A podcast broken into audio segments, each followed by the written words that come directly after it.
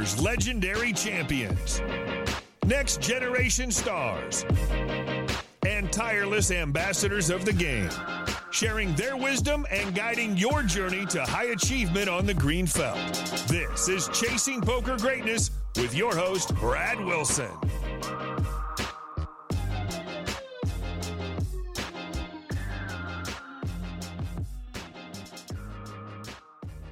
Welcome, welcome, welcome, my friend, to the Chasing Poker Greatness podcast. As always, this is your host, the founder of ChasingPokerGreatness.com, Brad Wilson. And in today's show, I am once again joined by Cash Game Crusher, YouTuber, and podcaster Trevor Savage. I got so consumed by Trevor's story in our first conversation that I forgot to ask him any questions other than, tell me about your poker journey. So today we're going to more than make up for that and then some as he's about to throw down greatness bomb after greatness bomb. As a short aside, I'm a little worried about the continuity of this episode because right in the middle of recording, I had a gremlin in my internet connection and it just kept dropping over and over again. For a little mental imagery, it got so bad I actually ran out of my house so that I could track down the Comcast guy who I just knew was in my neighborhood making our lives miserable. I did find him, and shockingly, he pressed one button and my internet came back like it was no big deal.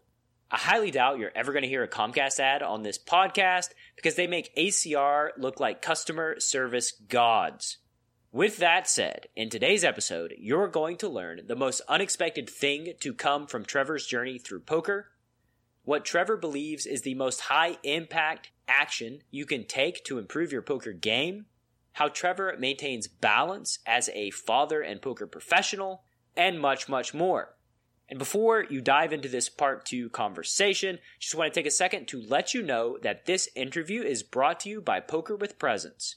If you want to get in the zone and play your best when you need it the most, visit pokerwithpresence.com.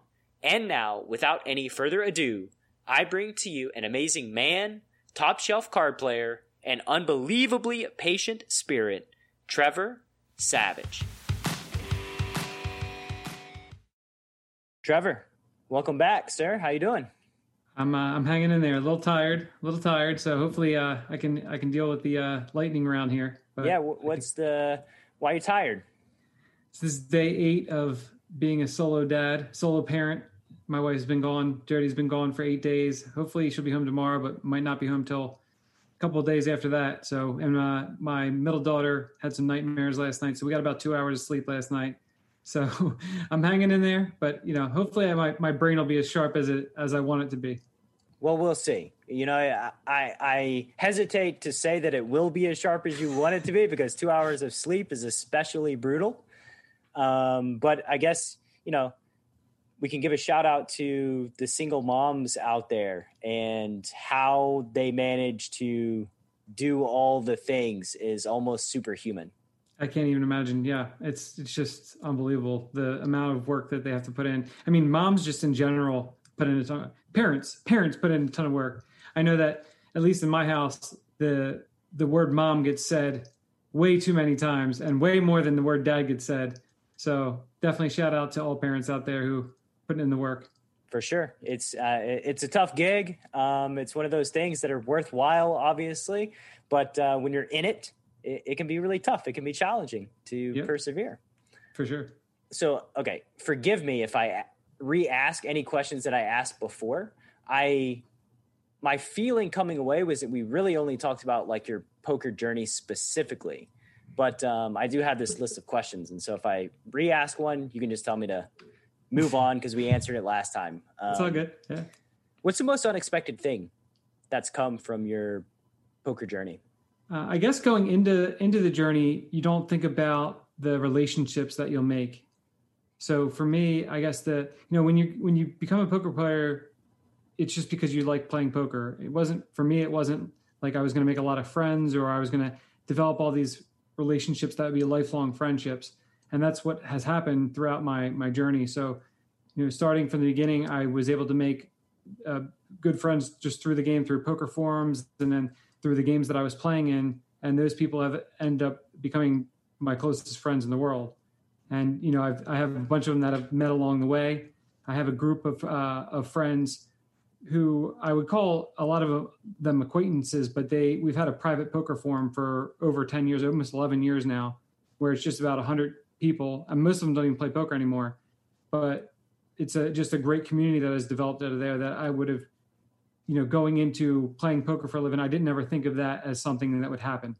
Yeah, it's same thing has happened in my career. You know, you meet people that you would have never met otherwise, and you create lasting friendships that will go on after you hang it up. You know, hang up your. what do we hang up when we end our poker career? The... Yeah, I, I, mean, I guess it depends for different people. You know, some people are just just want to be done with poker and they hang up their uh, their folding hands or something. you know, I, I, don't know what it would be. Uh, but you know, I, I think there's some people that are poker lifers and just always going to play poker, right? And yeah. so I, that might, I think that might be me. I got it. They hang up the chip racks. That's the chip racks. Okay, yeah, yeah that makes hang, sense. Hang up the chip racks. Don't never see a chip rack again for the rest of their life. They're players cards. oh God, I don't think I've ever had a players card anywhere that I've ever played, and I don't know like why. I think it's just like I, I don't know. I've just been like it's almost like I have a negative connotation when somebody busts out their player card and like hands it to the dealer for like 25 cent an hour comps. I automatically think like, mm. you know, I, I judge them, um, even though it's clear, clearly a good decision because like free money is free money, right? Right. Yeah. I don't I'm, know. I'm surprised. You know, it feels like something that you'd want if you're playing live poker. You know, you want to take advantage of those opportunities of, you know, I guess it depends on the place too, because in some places, especially if you're traveling to play there, you want to be able to get rooms there, you know, for a certain price, like at Borgata, you know, they, they, you want to know that they, that you're playing there. So I, yeah. I remember actually back in the day that the Tropicana, you know, before they had the Bravo system and things like that, they had the card still. So they'd have to have one of the floor people. It was their only job was to walk around every hour and scan each person's card every single hour. I can't imagine. It. Can you imagine that that's your job. You know, you just have to walk around and scan these cards every hour. Yeah, that's not does not sound like a fun job to me. And in my defense, though, because I put most of my volume in at Commerce, and before Commerce changed systems to whatever it is they have now, like the high roller section was just unlimited free food, no matter what you wanted, and then you know you just told the front desk at like the Crowne Plaza, or you told the floor man to go tell the desk that you were like there for 10 days playing poker. So you just automatically got the poker rate. And then you also automatically got the fringe benefits of like the free food. So I think they, the only benefit back then was like a quarter an hour. And I was gotcha. just like, uh, ugh, yeah, that makes sense then. I've actually never played poker in LA. Really? yeah. Wow. Yeah. That is, that is shocking to me because man, I like LA. LA to me is like the mecca of live poker. It just always has been. Like you, you don't. You, it's hard to even. I remember the first time I saw the sea of tables in like the low limit section at Commerce, and it was just like, oh my god! Like just, I, I don't even know how many tables there are. Just hundreds and hundreds of tables, and just packed to the gills. Yeah, I guess it just it never worked its way into my journey. It's it's a place I always wanted to go, but it, I guess just the way that my poker journey worked out, I just never made it there to, to play there at all. So just there's worked. still time. Yeah, yeah. We'll we're we're still young. Like we're not we're not totally dinosaurs yet. Um, even though I think of myself in that way sometimes. Yeah, Maybe I'll get there before I hang up my poker rack. Yeah, my chip rack. My chip rack. Sorry, your chip rack. Yeah. Um, what does your process look like for regularly improving your game? a lot of my process it happens at the table while I'm playing. So I'm, I'm, the type of person who learns the most by putting in volume. And so I think that's a big thing for people getting better at poker. It comes down to how you learn. And some people learn better on the fly. For me, it's always been I I pay attention closely to what my opponents are doing and then learn from them. Uh, especially opponents that I think are studying a bit or whatever. Uh, you know, I can I can basically study through their study uh, by paying attention to what they're doing and, and ad- adapting to what they're doing. That's interesting. Could you get more granular on you study through their study? Yeah, so there'll be there's always been a couple of uh, opponents that I have in my player pools that I I make sure to pay extra attention to, and especially if I notice that they're doing something different. As soon as I notice that they're they're doing something different in a spot, or they do something that I thought was was strange from what they would normally do or what I would normally do, I tend to really stick on that and then think about why they're doing what they're doing.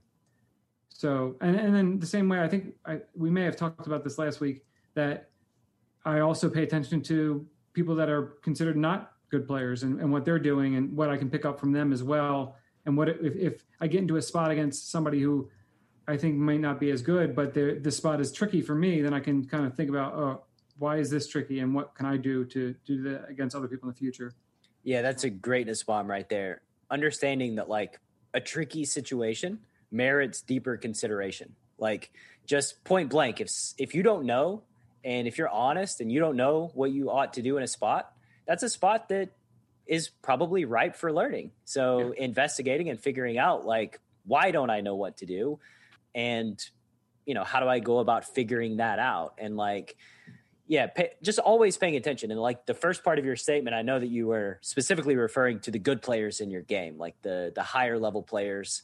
When they construct a strategy that's like makes you think, what the hell was that? Like that's another opportunity. That's like, okay, let's figure out what what they had to be thinking because like if you're clever, if you're smart, you can reverse engineer the whys behind the actions that they must know. Because like when they show down their hand, you get that information and then you can sort of like start extrapolating why when you're an advanced player.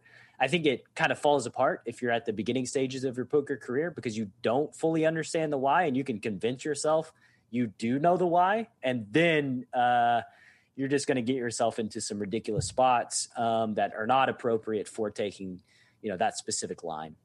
Yeah. And I'll say the way that I got better initially, what I did to improve from from the beginning of my career up to you know playing a certain amount of hands was that especially playing live poker what i did was every single hand that was dealt in i played even if I folded i played it out in my head so i watched the action of every single hand and when it would got, get to a certain uh, player you know every player i would say all right what would i do with my range here? And then what do i think he's going to do? And really go through that process. So that's the way that it, i kept myself locked into the game because i was literally playing every single hand that happened just in all these different situations. And then obviously that allows you to also take notes on what people are actually doing because you see how it it differs from what you would have done, you know, because you're already playing the hand out in, in your head. And then if you have a good I have a great memory, so I'm able to remember all those hands happening over and over again. So I was the person, you know, in the live game where if uh, you know some hand history happened, you know how hand history is live happen where nobody knows the actual details of what happened and everything gets murky. Everybody would just ask me, eh, like, okay, ask Trevor what happened because he knows exactly the action of everything that happened in every single hand that's been played at this table for the last two years. So, so the memory thing is definitely a big advantage because when you can reference that and and you have, you know, you can think back and remember exactly how your opponent played a certain situation and bet sizing tells and things like that. That's pretty advantageous. Um, the other thing that I, I've always done, and it's helped that I've been in small player pools, is that I spent a lot of my time studying individual opponents' tendencies. So, you know, when I was playing six max no limit, I would take one opponent per week and I would just study them all week long. And then I would do that for every single opponent. And I'd craft my game plan, you know, off the table a bit, but it would also be going on the table, you know, because I'm paying attention. I had a, a, I have a pretty good ability to be able to play 12 tables at a time, but also still feel feel what's going on at all the tables. So like I could take it, I could see what who's losing big pots, who's winning big pots, and and what's happening in them, and obviously go back and review them post session as well. So that's kind of my routine for for those things. Yeah, I mean uh, that's sounds like some innate born qualities that are extremely beneficial for a poker player. I know that like for myself, anytime I've tried to play more than six tables, my returns start diminishing. My play starts slipping because, you know, I'm a high intensity player who's like laser focused into everything. And at some point, my brain cannot process like more than six tables where I'm just like reacting to the action that's coming to me and I'm not like fully seeing the full picture. So, like, yeah, that's awesome that you have that ability to play 12 tables. I'm jealous um, and that also you know you're you're blessed with a great memory. I think that's another huge beneficial thing for poker players. It's hard hard to replicate that type of thing. Obviously, it's not just something you can learn. I don't think. Um, I did so now. I play mostly PLO, and I've always played PLO, but I not as my main game. you know, I, have had long stretches where I'd be playing 10 tables of six max, but then also have one or two t- PLO tables up as well. About a year, a little over a year ago, I switched to mostly PLO. And I had always played the game just based on feel. I never studied anything at all. And so when I was getting back into playing it full time, I just tried to play as much like heads up and three handed as I possibly could and just feel my way, like play, you know, a huge percentage out of, of hands and then figure out what to go, what to do. So I had no idea of pre-flop fundamentals and things like that, uh, especially within a six max game of you know what I should be opening for, for, certain things. So that type of thing, that's one thing that I've uh, I have used the Vision trainer from Run It Once for for that. Uh, so that's like a GTO type trainer.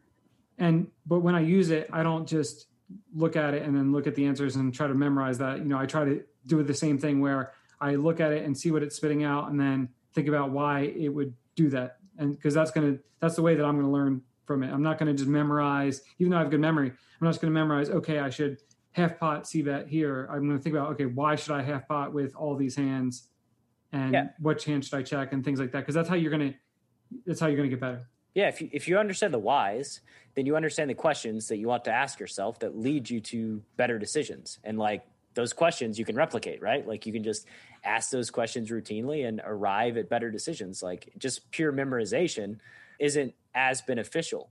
And I was I was like you, a tinkerer with PLO, especially back in the day, like fire up five or six tables, have one PLO table going on like on the side and no limit hold'em skills don't translate ultra well to PLO. I found it's it's a different game, and I think that when I realized the difference in the game, that was sort of when I felt way more confident with my PLO ability. And like the difference when I got a hold of the Tom Chambers book, that is just like you know whatever a thousand pages full of just numbers.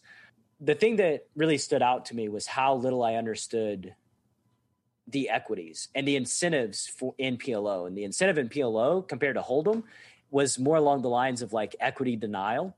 So like denying opponent's equity is a massive component of playing winning PLO. Whereas in Hold'em, like my tendency was to like do a lot of check calling, inducing bluffs and stuff like that. So when I kind of made that connection of like, oh, this is this is where you kind of start winning at PLO. That was when I was like, oh, okay, I'm going to start taking more aggressive actions and spots and denying equity because that's just a much larger component of PLO than it is in Hold'em. My favorite thing about PLO, it, there's a couple different things that are my favorite parts about PLO, but the one thing is that because I've never learned it from a not necessarily a book perspective or like a, a training perspective, but it's just been so raw for me that I've always re- relied on feel that I do, I'm not afraid to make mistakes, and I just I'll just try things, and I'm like maybe this will work. I, I don't know. I'm just going to go with what you know. There's no with no limit, especially you know when you're playing online six max two blind game, there's a lot of there's not as much creativity that you can kind of mix in. Obviously, you can mix creativity in, in in, the blinds and you know button versus small blind hands and things like that. But a lot of times you just have to kind of play tight in a lot of situations, especially in, in games where it's say five good players and one one weaker player. Right? You you just can't get too out of line because you're going to get punished by good players. Whereas PLO, because for a couple reasons, because there's just kind of more gambling involved in it because there's tends to be more weak players involved in it. You, you find yourself in these spots where I'm just like, hmm, I don't know, let's try this and see what happens. uh-huh. And you know, it's obviously when you, you play with in a weaker player pool, it makes it you're you don't get as punished as easily, and also because it's a game where the equities run closer, you don't get as punished as punished either, uh, punished as much either. So that's one of my my favorite things about it, just the the kind of creativity and and that that that goes along with it. The other is that if you have a really good idea of how people think and how people size their bets, it's this bet sizing tells in PLO are way way more common just because of the pot button because you can bet pot or not bet pot or you can bet half pot. And people use those buttons far more often than they do in no limit. So you can if you play with people enough you can really develop perfect essentially perfect reads on them or what I consider to be perfect reads. And that's always been one of my strengths is playing in, you know, smaller pool games where you just have picture perfect reads on everybody's tendencies. And then, especially if you get to play shorthanded with them, that gives you far more opportunities to exploit them. And that's my, uh, that's what, what I find enjoyable. Yeah, I mean, you're, you're in a greatness bomb dropping mood today. What you mentioned earlier about studying one specific opponent over the course of a week, I mean, you know, of course that's impactful because these guys you're, you're battling against on a regular basis and like understanding their betting patterns how they approach specific lines and their strategy holistically, you get an insight into what they're doing and then you can exploit them. Like then you can create counters where you're making better decisions against those specific players. So like I love that as a, you know, as a strategy, just studying the guys that you play against one by one over the course of a week. Um, what would you say is the most high impact action players can take to improve their game? So I think there's two two parts to this. I think one is just understanding how you learn, like I talked about earlier. So figuring out what is your best method for learning, because too many people take the approach of, okay, well, I can just watch some poker videos and get better. I can just solve, uh, you know, I can run a bunch of sims and, and study them and get better. That's not, there's not a one size fit, fits all approach to getting better at poker, I don't think. So I think figuring out how you learn and not just how you learn poker, how you learn in life. That's going to translate over how you learn poker. So that's the first step there. And then the other thing is just the away from the table type stuff, you know, the mental game type things, understanding what you do differently when things are going poorly. So, for instance, the example that I'll give you is I identified a long time ago that when things would be going poorly for me, if I if I was losing a lot of all ins, I would tend to get all in more often. I would play uh, ag- more aggressively pre-flop. My four bet percentage would go up a lot. Hand spots where maybe I would flat ace king to a three bet, I would be immediately four betting without even thinking about it. So that's just like a very common thing. Being able to identify that as you know my leak when things are going poorly, you know I can look at that and say, okay, I realize that I'm trying to play more aggressively when things are not going well. You know, I end up getting all in in way more spots that are probably fine, but not within my normal game plan of how I would attack situations. Like, you know, you know, you're probably not going to be faulted for four betting ace king in certain spots. But if you know that's not within the the best absolute best play within the game plan of the of the way the game's going, but you're making that play solely because you've been losing a bunch of all ins lately, well, now you have a problem. So there's a ton of those things. And the other mindset thing that I always tell people is when they're studying their hands, when they're looking back through their hands that they've played, you know, the tendency is for people just to sort by biggest pot won or lost. What I tell people is to sort by time.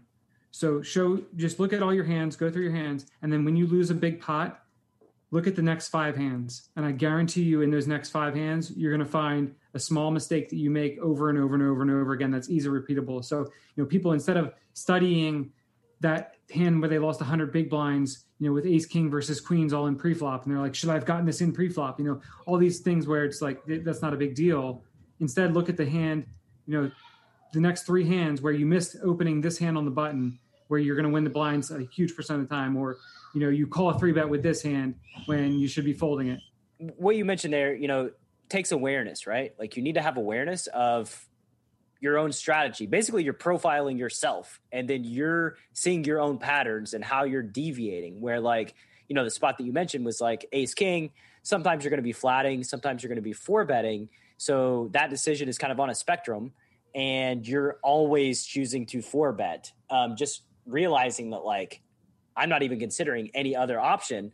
And then also realizing, like, okay, this means that my emotions are compromised in some way. So, like, basically, it, you know, it kind of boils down to just having that awareness of like what you're thinking, what you're feeling. And, and you're right. Like I, I noticed this, it was kind of funny. It popped up in a coaching session that I did with one of my advanced students where he played a hand where he was unsure and he lost it. And he was like, up to that point, I was thinking to myself, like, this is going to be the easiest coaching session ever because like he's played perfectly the whole time. Like there's no nothing to there's no entry points.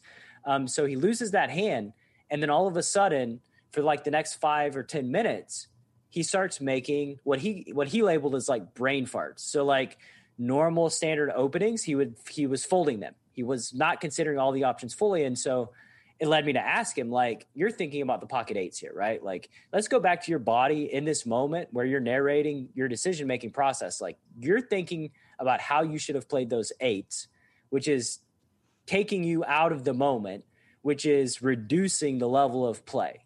And so, like, you know, that was just an amazing coaching session because it's like, okay, he's in a feedback, he has a feed, mental feedback loop there, and we get to address that um, and come up with a plan that allows him to navigate better in the future. And and like it, it all boils down to awareness, right? And I think like in the coaching aspect, that's one of the major benefits because like he didn't even have awareness of this happening, but me watching it brought it to light. So it's like a problem he never would have seen himself. And like I just think that's one of the major benefits of like one to one coaching is I see your coach sees things that you may not see yourself.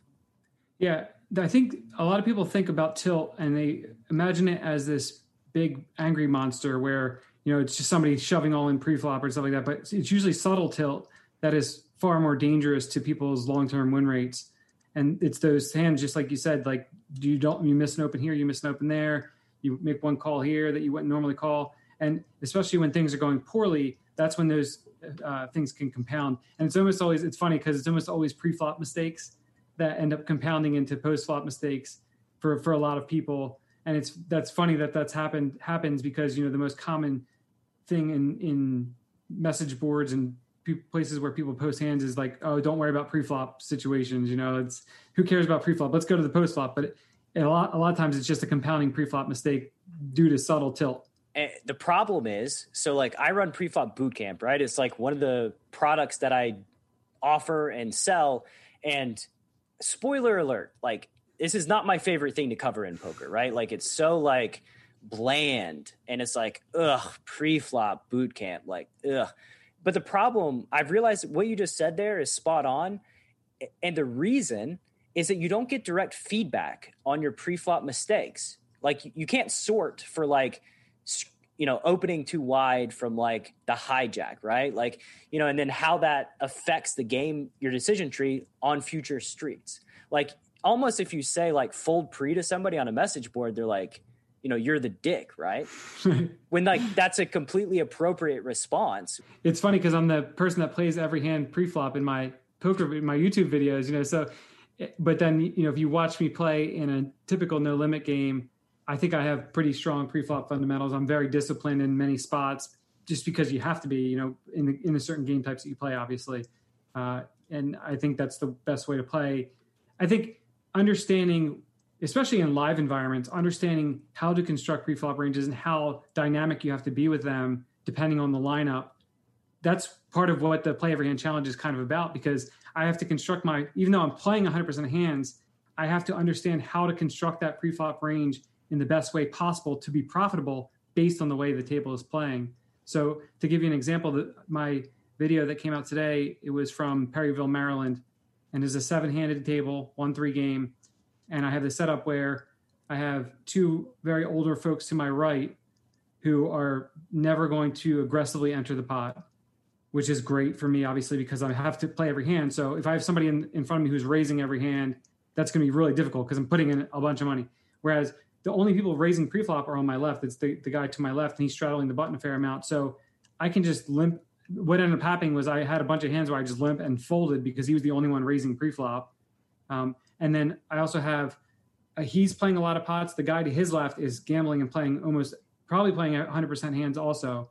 So I, it's not I'm not really incentivized to open any hands at all in this spot, any weak hands at all in this spot, excuse me, because I'm going to be playing out of position against both these guys uh, and not you know I, am not going to i'm not trying to build pots up against the players to my right because they're just not playing pots at all as it is anyway. So understanding how i'm going to approach those situations while playing every hand whereas you know there might be other tables where if the roles are reversed here now i just get to open a ton of hands and i'm going to have to three bet a bunch more rather than flat with these like really trash hands because i have guys on my right who are opening more so it, you know, it's just a, a bunch of different dynamics that you wouldn't normally, you know, I think that people can probably gain a lot of it educationally from watching the videos, but I don't give it to them. They have to kind of figure it out on their own.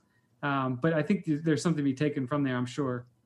Oh, I'm sure there there is, and like you've inspired me to uh, play every hand. I'm going to try to get a sample in at like hundred six max hundred no limit. Nice. Um, of playing every single hand and just seeing what happens. Uh, if it goes atrociously and I crash and burn totally, uh, just know that that's why these videos never were brought to light because Perfect. it was just awful. But I think uh, I was thinking about it and I was like, man, I'm going to try that out too because I was just thinking about the strategic adjustments and I've always imagined like each poker table as its own living, breathing organism with the way that it's constructed. You know, you have an ultra aggressive player on your right, like that's going to affect strategy. You have an ultra aggressive player on your left, that's going to affect strategy. A nit leaves and a lag sits down, or a lag leaves and a nit joins. Like it's always changing. The dynamics are changing. And so you have to have awareness of like, you know, just the how your game is fundamentally constructed so that you can have a solid strategy against these specific players, right? Yeah, exactly. And the other thing is that it's important to remember that one player can change the whole dynamic too, and that that one player could be you. So that's what ends up happening a lot with with me. If, if I'm doing the play every hand challenge, or especially in meetup game environments, when when I come to the table, it changes everything because they know that I'm going to be in there playing every single hand, and I, you know, you have if you're going to be somebody who plays a lot of hands, you have to understand psychology, and you have to be able to get into people's heads and recognize how they're going to react to you and what player types are going to react to you in certain ways. I mean, you have to do that with all of poker, obviously. It's just you have to be better at it if you're going to be playing more hands, obviously. Yeah, it's much more apparent that it's a priority when you're playing a lot of hands, right? And I think that like that's the value in really playing a lot of hands and then playing them aggressively is that like people will react differently to you. And because you get yourself in those situations quite frequently, you just become naturally better at navigating because like this is your comfort zone. They're they're outside of their comfort zone playing against you and you can really take advantage of that. Yeah. And the other thing is that your image isn't even if you're playing a ton of hands, your image doesn't necessarily have to be bad either. It just it depends on how people how many people are paying attention and you know what they're paying attention to. So sometimes your image is terrible even though you've only shown down winners just because people have that idea. It's just this person's in there playing every hand. They must be crazy. Because there's a lot of times that I am playing every hand, but I, I don't make any big bluffs the entire session. So in most of their minds, it's just somebody else who's playing every other hand at the table, which is not anything that they don't see normally.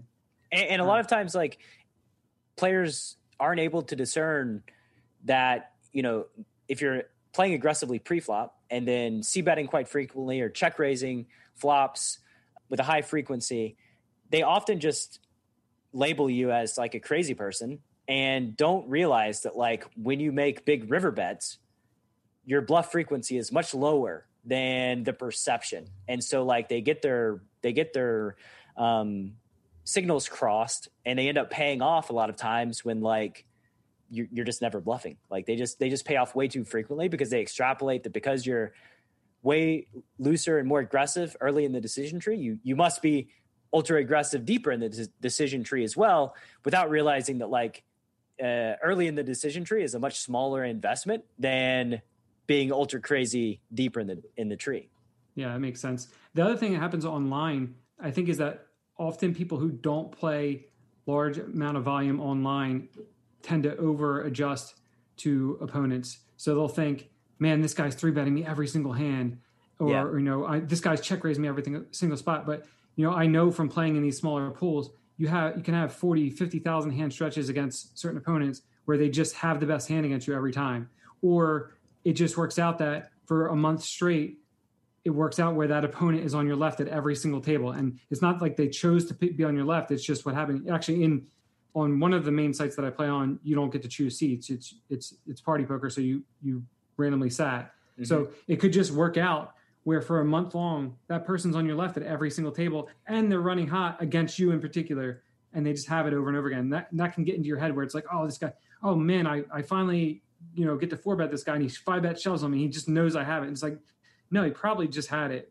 So, you know, I think having that that experience of seeing that for, for such a long time and being able to differentiate between this guy has just had good spots over and over again versus this person is clearly coming out for me and what what that means that's a that's a hard thing to pick up on, but I think that's a, a valuable educational tool that you can teach yourself or, or learn from experience. Absolutely. Most things in poker are not personal. Most actions are not directed at just check raising the bejesus out of you so that you feel bad.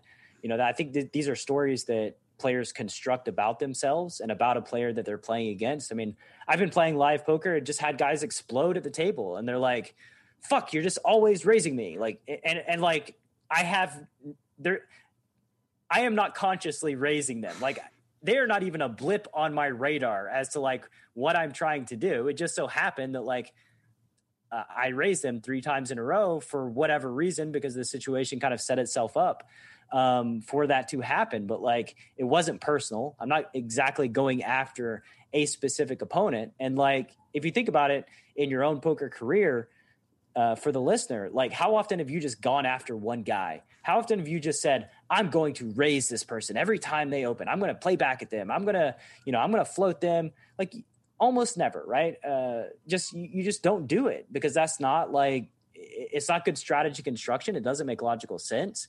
So like when you are telling these stories to yourself, you know, just ask yourself like, is this actually true? Like, are these emotions?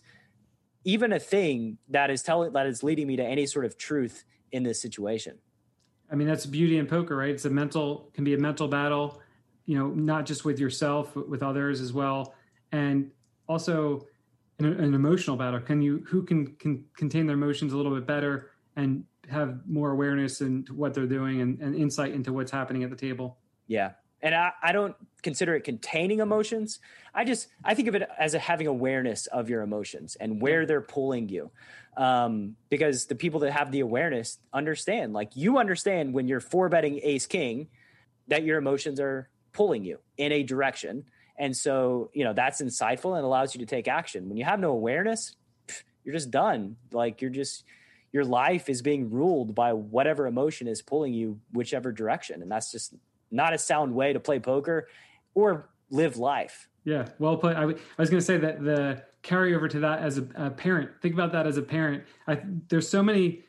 This is kind of my area where the the corollaries between poker and being a parent. There's so many carryovers to the way that you have to handle yourself, and that's perfect one right there. You know, being able to the way that you just uh, succinctly put that with your emotions. It's very important in parenting as well. For sure. Um, in my experience, like I remember specifically blowing up on my girls one time, um, and it was not over.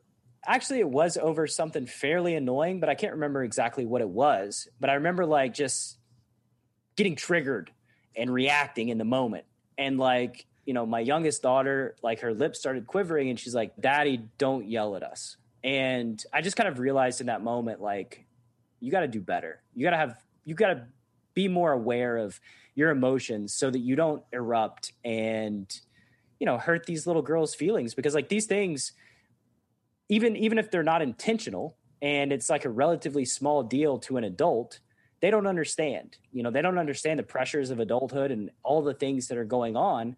And so like you know just understand that that could affect your kid in a very negative way and that's kind of a wake up call like i've got to be more aware of my emotions and not let them manifest. Now, don't get me wrong, I'm still going to get pissed off. Um, it's just being aware that I am pissed off and then not saying uh, what is impulsively about to come out of my mouth. Right. And you're human. So occasionally you're going to slip up, just like when you're playing poker. You're never going to play perfect poker. You're going to make mistakes. Yeah. You just have to learn from it and you, you move on. Yeah. The lesson is in trying to learn and trying to do better, um, even if you fall short this time. Before boot camp, I had been playing for maybe 15 years, somewhat seriously, always trying to get better, jumping from learning program to different learning programs and training site to training site. Kind of feeling a little bit lost, not really knowing how to go about getting better. And pre-flop boot camp just felt like a great starting point, a way for me to to move from being a losing player to, to possibly a winning player. It felt like the right first step once you jumped in boot camp, what was your experience like? Well, first off, I realized that I'd been making a lot of mistakes prior to boot camp, kind of learning what Rangers should look like and what hands should be played and what situations. You know, it was it was exciting because I I could see what other people had been doing to me, what kind of what I had been missing in my game. And then from there, just the whole camaraderie of everybody that's um, signed up, working together, trying to achieve that goal. You know, that, that was fun. That's uh, pushing each other and really helping uh, one another, kind of feeling like you're a part of a team. It was, uh, it was a great experience. I, I enjoyed the process and I learned a lot. What was your experience like playing cards post boot camp? It's a totally different experience. You know, it put me in a position to be successful as opposed to always being behind the eight ball and, and playing catch up. Um, I really feel like it's it's the foundation of, of a solid poker game. And uh, since boot camp, I've been able to to turn a profit and keep building on what I learned there. You know, being able to go back into the group and uh, re- really work together even after boot camp was over. It's it's been awesome. What's your sample size of winning post boot camp? I think I have seventy thousand hands played by now. You know, I'm a father and I have a job, so I'm not a, a professional player by any means. That's my sample size. Preflop Bootcamp is the flagship Chasing Poker Greatness training program. If you'd like to dramatically upgrade your preflop game, a new bootcamp launches on the last Saturday of every single month. The price is $199 and your link to join is chasingpokergreatness.com slash bootcamp. One more time, that's chasingpokergreatness.com slash bootcamp, all one word, or you can click through in the description box of this episode.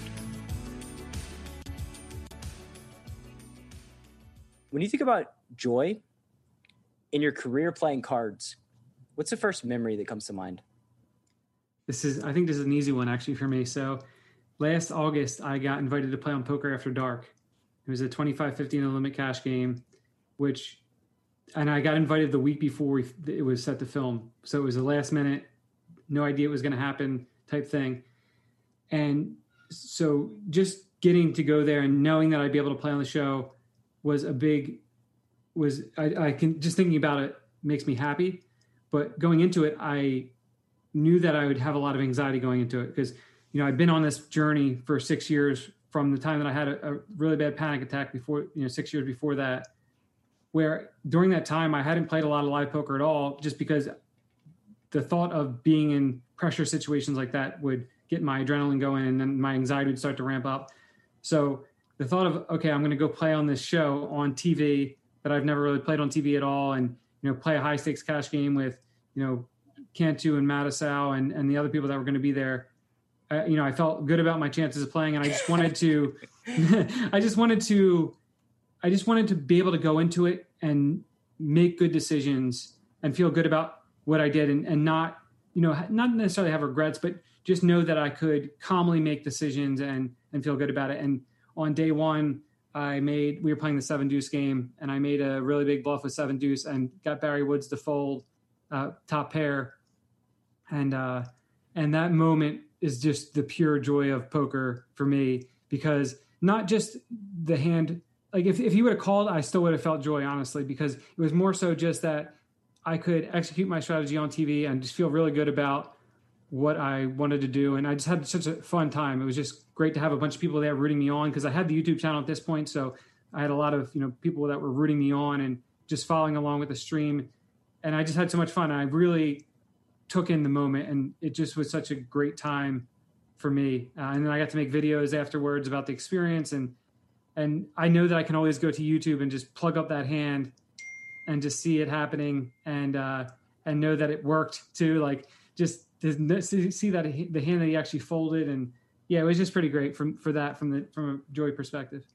Yeah, man, that's the best. Um, especially you're on Poker After Dark. Like that's yeah. it's, it's a super cool time. It's I'm sure that's a super cool experience. And this doesn't help you now, but uh, after the fact. But I know that um, my a friend of mine, Adam Creek, mentioned to me too about anxiety and like when he he was getting ready to perform at like World Championships, he would go through this routine, and every time he would say, "Thank you."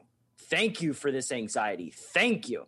Because, like, you know, it's energy and it can either it can either be looked at as a negative, negative type of energy that you're trying to like bury, or it can be looked at as like a positive type of energy that is going to allow you to perform at you know a high level. And I think that like just perspective on how to treat this energy that that you're receiving can make a, a, world of difference in how you process it and then you know how you perform at the poker table are you going to fall apart because you're trying to not have anxiety and you're trying to push it back or are you going to you know be on your game where you're noticing every little every little move every little strategy construction every little betting pattern because you have this energy that's allowing you to focus um, at a higher level of intensity than you otherwise would yeah those are some great thoughts for me when i think about it when I was playing live poker, when I was dealing with anxiety the most, what would happen is I would make some big bluff on the river or I'd play some big pot where the adrenaline gets going a little bit.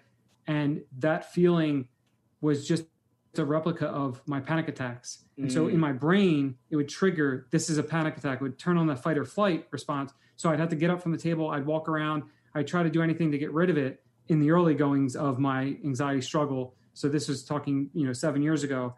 So, and then I just have to leave because I couldn't, I was having a panic attack because it was just replicated. So, what I learned was that I learned that when I had those feelings, that they were just feelings. So, through meditation, I was able to kind of differentiate okay, this is just a feeling in my body. You know, I'm, I'm obviously going to be breathing heavier or going to get sweaty hands or whatever.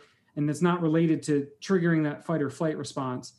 And then to be able to go on to Poker After Dark and know that I've it wasn't even about the poker. It was that this is the study that I've done for the last seven years of my brain so that I can go on this show in a high pressure situation, you know, and really, if I went on now, honestly, it wouldn't even be that high pressure of a situation anymore because I feel like I've gotten so much training with this. But at the time, it was like, this is a high pressure situation. I'm going to go in, I'm going to just do what I think I should do. And if I start to feel these feelings, I know how to deal with them. I know how to compartmentalize them and I can use them for positive just in the same way that you just mentioned. Isn't it amazing how such a thing that you experienced that felt debilitating in the moment and felt just, I'm sure, awful, a thing that you did not want to experience, that when you felt any form of anxiety, you started labeling it as a potential panic attack about to happen? Isn't it amazing how that can become a catalyst to growing, learning, understanding your emotions, and you know, coming out the other side, just being a more emotionally well-rounded person that is, I would assume, um, a better person before the anxiety attack. Absolutely, I I look at my life as the before December thirty first, two thousand thirteen, and after. It's it's a totally different perspective on things. It, it's honestly ended up being one of the best things that ever happened to me for me to hit that have that panic attack. And then I, because I look at it in that multiple ways, because it allowed me to work on myself, work on my brain, spend these last seven years figuring out all these things about mental health and and gaining insight into myself, and then also now to be able to help other people with that journey. That that's been the most amazing thing, and that's what I want to do going forward. I want to help as many people as possible with the things that I've learned. Yeah, and it, that's a noble that's a noble work um, helping folks that are struggling and who are like in it, right? They're in, you know, Trevor Savage of 2013, December 31st. They are in that state and then helping them come out the other side. You know, I can't, I can't really imagine you working on a thing that is more fulfilling than that. Absolutely. So the opposite question, and maybe we just covered this, but it's uh, when you think about pain in your career playing cards, what's the first memory that comes to mind? It's funny because it's I know exactly what it is. At the time, I didn't ever think it would be this, but it, it's tournament related because it's the main event of 2019. It's day five of the tournament. Things are going really well. I hadn't really faced too much adversity throughout the tournament, and I had I had 23 big blinds at this point in the tournament. But it was one of those things where I still at that point was just I'm okay with whatever happens. If I bust now, totally cool with it. And I have pocket kings, and I open under the gun one, player to my left, three bets, and I four bet jam for 20, uh, 24 big blinds, I think it was. He calls with king queen suited and flop the flush draw and turn to flush. And it was just one of those things where I just didn't anticipate busting. You know, it's like, you know, in a tournament, you just, you have to be prepared to bust at all times or whatever. But it's just like, it didn't, didn't feel real. And then when it happened, it was just like wow you just got punched in the stomach and not because i wanted to obviously i want to win the tournament but i wasn't upset because oh man i could have had life-changing money or i could have won the main event. I just wanted to be in the tournament still. I i loved being in the experience. It just i was soaking it up. I did interviews with poker news for mental health things and it was gaining you know it was getting more exposure to that stuff that i was really working hard hard on. And i had all these people rooting me on and my my kids too. Like they they like want to see me win a tournament so badly. And i want to win one for them. Like and it, there's you know you just say you have all these expectations and all these feelings and no matter how much you say to yourself okay i'm going to be fine if i bust and i know i'm going to be fine but i i mean i know for sure that as soon as i you know i had this pit in my stomach as i'm just standing at the table waiting for my payout and i finished 255th or something like that. And so it's there and i'm you know i'm just kind of breathing through it. I'm trying to cbt my way out of it you know cognitive behavioral therapy my way out of it just breathing and you know it's like okay it's gonna be fine i knew i told myself this would happen at some point in the tournament and then i got to the payout line and i was just sitting in the payout line i just started crying And i was just crying in the payout line for like 10 minutes and they were it wasn't like sobbing it, it was just like that just like the faint tears was just like I, I don't I want to be in there still. I want to be competing. I want to I want to have 50 big blinds in this tournament and and still be alive on day five. I mean, I want to bag my chips. I want to I want to go for all these people and for my wife and for the kids and stuff like that. So that's when I think of the the the pain, I guess, of it. But then, you know, I I walked outside and my wife was waiting for me and my kids, you know, were there and it's like it's all good. You know, it's it, it was a it was pain, but it was very it was fleeting pain, and I was fine after that. Yeah, and, and it's great that you experience it, right? It's great that you uh, give yourself the latitude to experience that pain, cry, and I think that like that's a more evolved way to get through it than just kind of bottling it, bottling all these emotions in, and then God only knows where they manifest in the future. But like, I've been in not the spot of the main event of day five, but like playing a tournament and you don't expect to not be able to play anymore. And then like when that happens, you're kind of standing up to leave the table and you're like, I want to keep playing. Like I, I, don't I don't want to stop playing. And which is not a thing that you have to worry about in a cash game, right? Because you just like yell for chips and you get back in. But in a tournament, it's like, damn, like I don't get to play anymore. And that sucks. Um yep. yeah, so what's common poker advice you hear that you completely disagree with? I don't, I'm not really sure on this one because I feel like I'm not in tune with a lot of the common poker advice because I'm not up to speed on a lot of what's going on with that stuff. I think maybe the most the thing that first comes to mind is to not put a lot of stock into posting hands on the internet and asking people for advice anymore. I think that's probably not the best way. I see all these groups on Facebook where people do this, and it you know it's uh, it's great to find poker friends through that, but you have to figure out who to trust with that. But especially when you just go from uh, you know posting a hand history first of all 85% of hand histories that you end up posting there's nothing you can gain out of posting them. And second of all there's just so much to the dynamics that can't be shown on a hand history. So you know i've, I've been a part of poker forums for the longest time and i help people as much as i possibly can when they post hands but there's only so much you can really gain from that i think. So that's I guess that's the route that I would go with that. I just I'm just not in tune with a lot of what poker advice is out there nowadays. I, I think people get poker advice from all different places now because you know you have the YouTube vlogs where people try to gain knowledge from there, and then obviously there's a lot of different training avenues uh, to go down. Yeah, and a lot of it's just surface level stuff. I mean, like plain explained videos is just surface level, right? It's like you can watch somebody do something, but if you don't know why, then it doesn't even really matter what you're taking away and you can also cause yourself harm by taking away the wrong things um, so like yeah poker training i mean a as somebody that is a coach and creates poker training content it's hard and it's something that i just spend a ton of time thinking about like how do i do this in a way that doesn't cause people to just like fall off cliffs by uh, you applying strategies incorrectly. And like the reality is, it's just really a really hard thing to do. And, you know, the people that are trustworthy, that merit your trust, that can give you help. In this world, you know, they're hard to come by, A, and B, they're not really incentivized to spend a lot of their time and energy in helping you specifically unless you know you're paying them financially right? That like that's that's the only incentive. And so like it's just really hard to back back in the day and two plus two you know that was fertile soil that was ripe for learning because everybody was trying to learn and nobody was like so far ahead of everybody else that like it, it wasn't helpful for them to post questions and you know theoretical questions and give good responses. But like nowadays man it, it's it's tough. Like it, it's really really tough um improving in a way where you can find people to trust and use their feedback to so that you can move forward. Yeah the one thing i'll say is if you're going to get some sort of poker coaching or you're going to pay for training sites you should go into it knowing that you're going to work really really hard. Agreed. and there's not nobody's just going to give you answers. Nobody can just turn you into a good player. You have to turn yourself into a good player. You have to put in the work hours and hours.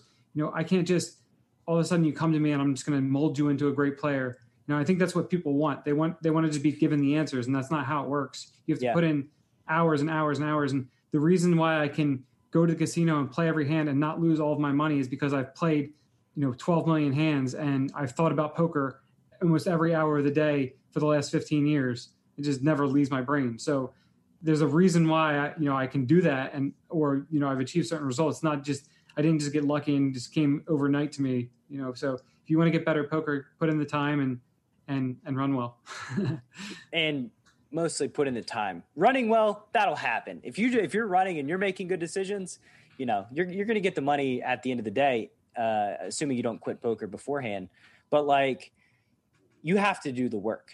You know, you can lead a horse to water, but you can't make it drink. Like poker coaching, poker courses, all of this training material, even if it's top shelf and will be impactful in your poker career, you still have to do the work. Like you, there's no magic bullet um, beyond putting in the work. And like that, that's the disclaimer that I give to all my guys is like, you know, we can do these coaching sessions, but I have to see progress. I have to see that you're taking your homework seriously and you're not just looking for me to like magically make you into a great poker player because that ain't how this this world works in any you know any sense the best players in the world too they're not fooled by the fact that they they do well for stretches. So r- whether they're doing well or they're doing poorly they're always working. Most poker players that are maybe even winning players but not the elite players you know they they study when things aren't going well and then when things are going well they just breeze through it. You know they might they might not even put as much volume in because they're just oh things are going well now. All of a sudden they hit a downswing and now they're studying nonstop. They're playing nonstop. Where obviously it should just be opposite. You should study the whole time. You know you should just always be learning. And then when you're doing well obviously you should be playing as much as possible. You know if you can take some breaks when things aren't going as well or you know learning learning when to quit is an important trait to have. For sure. And like just going back like we're emotionally driven creatures. And like when we're stuck that feels more painful and it feels like we need to get to even. And when we're ahead we think about the pain of potentially losing what we've won and that's a very painful thought and that causes us to get up and end our sessions shortly. So like again it goes back to awareness of your emotions and you know which way they're pulling you so that you can structure logistically how you approach this game in a superior way. Yeah i was fortunate to find tommy angelo early on in my poker career from just uh, all his teachings. So i really held on strong to those things learning how to quit and uh, and then just you know being aware of, of my mental capacity in certain in certain situations especially the learning how to quit was always a big one for me. Yeah tommy angelo he's a legend and uh, multiple time guest on this show and just can't can't love tommy any more than i do. If you could gift all poker players one book to read what would it be and why? I really enjoyed uh, positively fifth street actually.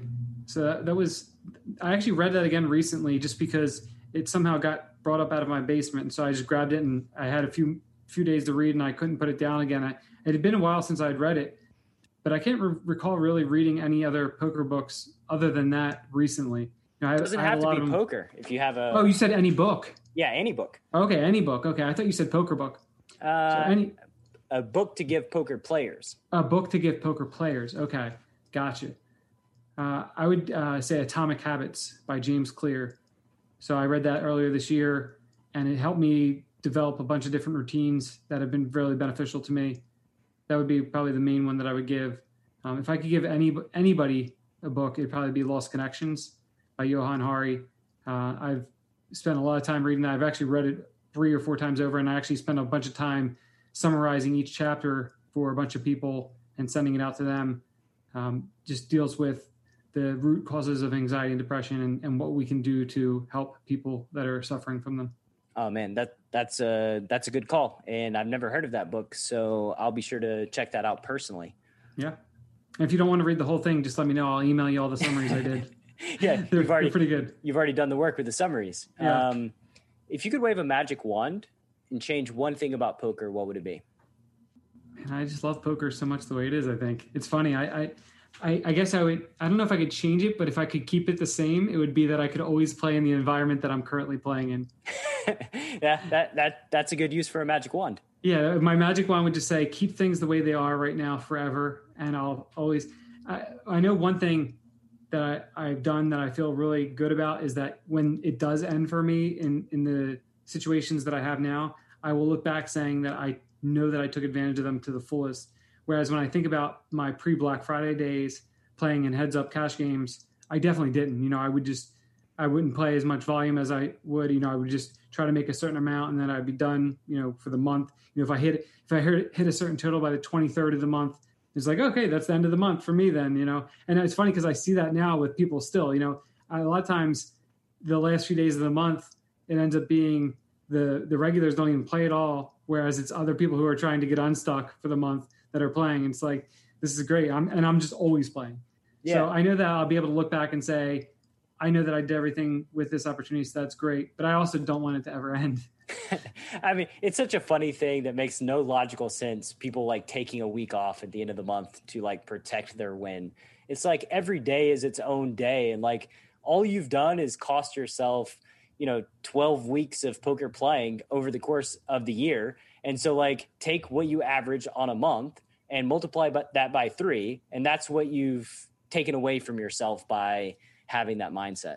Yeah, the, the best thing I ever did for my poker results was not look at my results day to day. So I check my results at the end of the month. I don't look day to day because I would I was the type where if I was having a good day after four hours, I would just go do something else. And as as stupid as that seems, you know, it just I was I was too emotionally invested in in my day to day performance. So if I was having a good day after four hours and then I went back and I played another two hours and things didn't go well, then I would feel crappy the rest of the day and it would affect the rest of my day. Whereas now I'll just always keep playing as long as I want to keep playing because I'm, it doesn't really matter. I don't have to worry about the day to day results. I'm such a huge, you know, the people who I, I can never be go back to being one of the people who like checks their Hold'em Manager or poker tracker throughout the session or, or really holds on to the way that things are going. I block out all my account balances and all that stuff. So how do you just, block them out? They, there's a in our in our browsers. There's a you can click to not see it. Oh, nice. Not see the balance. Yeah, yeah that's easy mode right there. I guess yeah. unless you run out of money. Yeah, yeah, yeah. I mean, it, it, comes with the fact that you have, hopefully have enough in your account that you're not going to ever go bust though. Yeah, and you're in a legally regulated market, right. so like you don't have the concerns that us silly people who yeah. have no access to such a thing have. Yeah, if I was in if I was in unregulated markets, I would never do that because I would just be tracking every single transaction to make sure that nobody's stealing money out of my account. Exactly. If you could erect a billboard, every poker player's got to drive past on the way to the casino. What's it say? Have fun, and I think that's just like a, a good omen. Not omen. It's a good saying just for life. You know, just enjoy what you're doing if you're if you're going to the casino to play poker, do it because you want to go to have fun and not because of anything else. And same thing with the rest of your life. Do things that you enjoy and that you want to get enjoyment out of. I agree. Be intentional about where you're investing your life force and have fun because you know you watch poker on TV like you watch high stakes poker, you watch the early poker tournaments like those guys are not miserable they seem like they're having fun. They're enjoying the process. They they want to be there, right? So, you know, you don't have to be a robot and show up and hate every second of everybody that you interact with. Like just enjoy the ride because like if you're going to spend a, you know, thousands of hours doing something, you may as well enjoy it. Absolutely. All right, so we'll close down. What's a project you're working on that's near and dear to your heart? The biggest one is probably uh, the podcast that Jody and I do, which is Raising Nuts podcast. Comes out every Wednesday at 5 a.m. Uh, it's just a life podcast. So we just talk about life. We talk about raising kids. We talk about poker. Jody is in nutrition, so she has a bunch of knowledge there. I obviously, like I have said probably many times, that I've worked so much on mental health stuff. So we talk about that stuff. But it's just a, a podcast about life. We joke around a lot. Our tagline for season two this year that Jody came up with was it, you know, it's a 45 minutes per week where you come for the laughs and you stay for deep conversations. So we have we're just silly constantly. We have a good dynamic where we're just making jokes and you know we have inside jokes with the people who listen to the podcast uh, regularly, and then we get into deep conversations. We talk about Jody's in therapy right now. She deals with ADHD. Uh, we have a daughter who has ADHD, and we just talk about all the things that are going on and and what we're doing to to fix the situations or try to get better as parents or try to get better as people and so that's the biggest uh, passion project that we have going on right now and we're hoping to kind of continue that and extend it out further as it goes along to to you know develop a community of people or to continue to build communities of people and, and help as many people as we possibly can. Awesome man. Raising the nuts podcast and that's how podcasts ought to be. Not all hard teaching but also entertainment and having fun and you know laughing and all those things as well yeah because that's that's the point is like that's what life is about you know and so we're not trying to shove mental health down people's throats because it's it's it becomes very difficult for people to to digest it that way. You know you don't want to tune in if you're dealing with anxiety and depression you don't want to really tune into a podcast that is just all about anxiety and depression. Right. You know you want to talk about you want people who have experienced those things who are sharing their life stories and they're sharing things that they can do to help with those things but you also want some lightheartedness and you want to be able to just to get an escape you know to to be able to enjoy listening to what you're listening to each week. And you want to know too that like all things pass that emotions are transient and lo- that like folks who have struggled with depression or mental health are able to laugh, right? Like they've experienced these things and they've made it through the other side. And so like that is a hopeful, a hopeful thing. Yeah. And, and on top of that, the, the bottom line for me is that I want to help as many people as possible. My, Jody does as well. And we are always available. So we make ourselves available to, if anybody ever wants to chat, if they just want to get something off of the chest. If they want to do it anonymously, you can just email us. It's info at raisingthenuts.com and just email us whatever's on your mind. If you want to chat on Instagram, I'm available there as well. My name is Trey Momey. It's T R E M O M E Y. My Instagram DMs are always open, and I'm, you know, I write a lot of stuff on mental health, so that ends up getting a lot of feedback. People can usually relate to that stuff, and then they reach out to me, and people can feel free to reach out to me anytime. That's the that's the bottom line. So if you're listening right now, you're struggling with your mental health, reach out to Trevor and you know ask some questions put yourself out there and um, take that step because what's the worst that could happen? Yeah, right? Like even if it's not about mental health if you just want to chat if you just need a friend if you just want to for sure. you know whatever talk about whatever you want is i'm here I'm, I'm ready to chat. Awesome man. That that availability is is amazing. And um, i exhort some folks that they feel compelled to take that step. And uh, final question and I'm pretty sure that I, I've asked these two questions in the last time because either that or I'm experiencing severe deja vu. Maybe. But um, where can the Chasing Poker Greatness audience find you on the World Wide Web? So this raisingthenuts.com is the website that has the links to pretty much everything that Jody and I do or that I do myself. If you go to YouTube, you type in Raising the Nuts, that's the YouTube page. That's where you'll find the vlog with the Play Every Hand Challenge. And then, like we mentioned already, the podcast is Raising the Nuts. And uh, yeah, Twitter, I'm Trey Momey also. Twitter and Instagram, T R E M O M E Y. We also have Raising Nuts accounts as well for all social media platforms Facebook, Twitter, Instagram. Uh, I think that covers all the bases. Awesome, man. And this will go on the show page, and people can just click through at uh, chasingpokergreatness.com slash Trevor dash Savage. It's been great having you on these last couple of weeks. Um, let's catch up in the next year, see where you're going. If I make a bunch of videos where I'm just getting slaughtered by trying to play every hand and punting off my stacks, you know who to blame. That is Trevor Savage, and you know where to locate him. So send him a DM and let him know that you know he's just created a horrible thing for me. Um, I'm, bad, I'm bad influence on Brad. Yeah. Until next time. Thank you.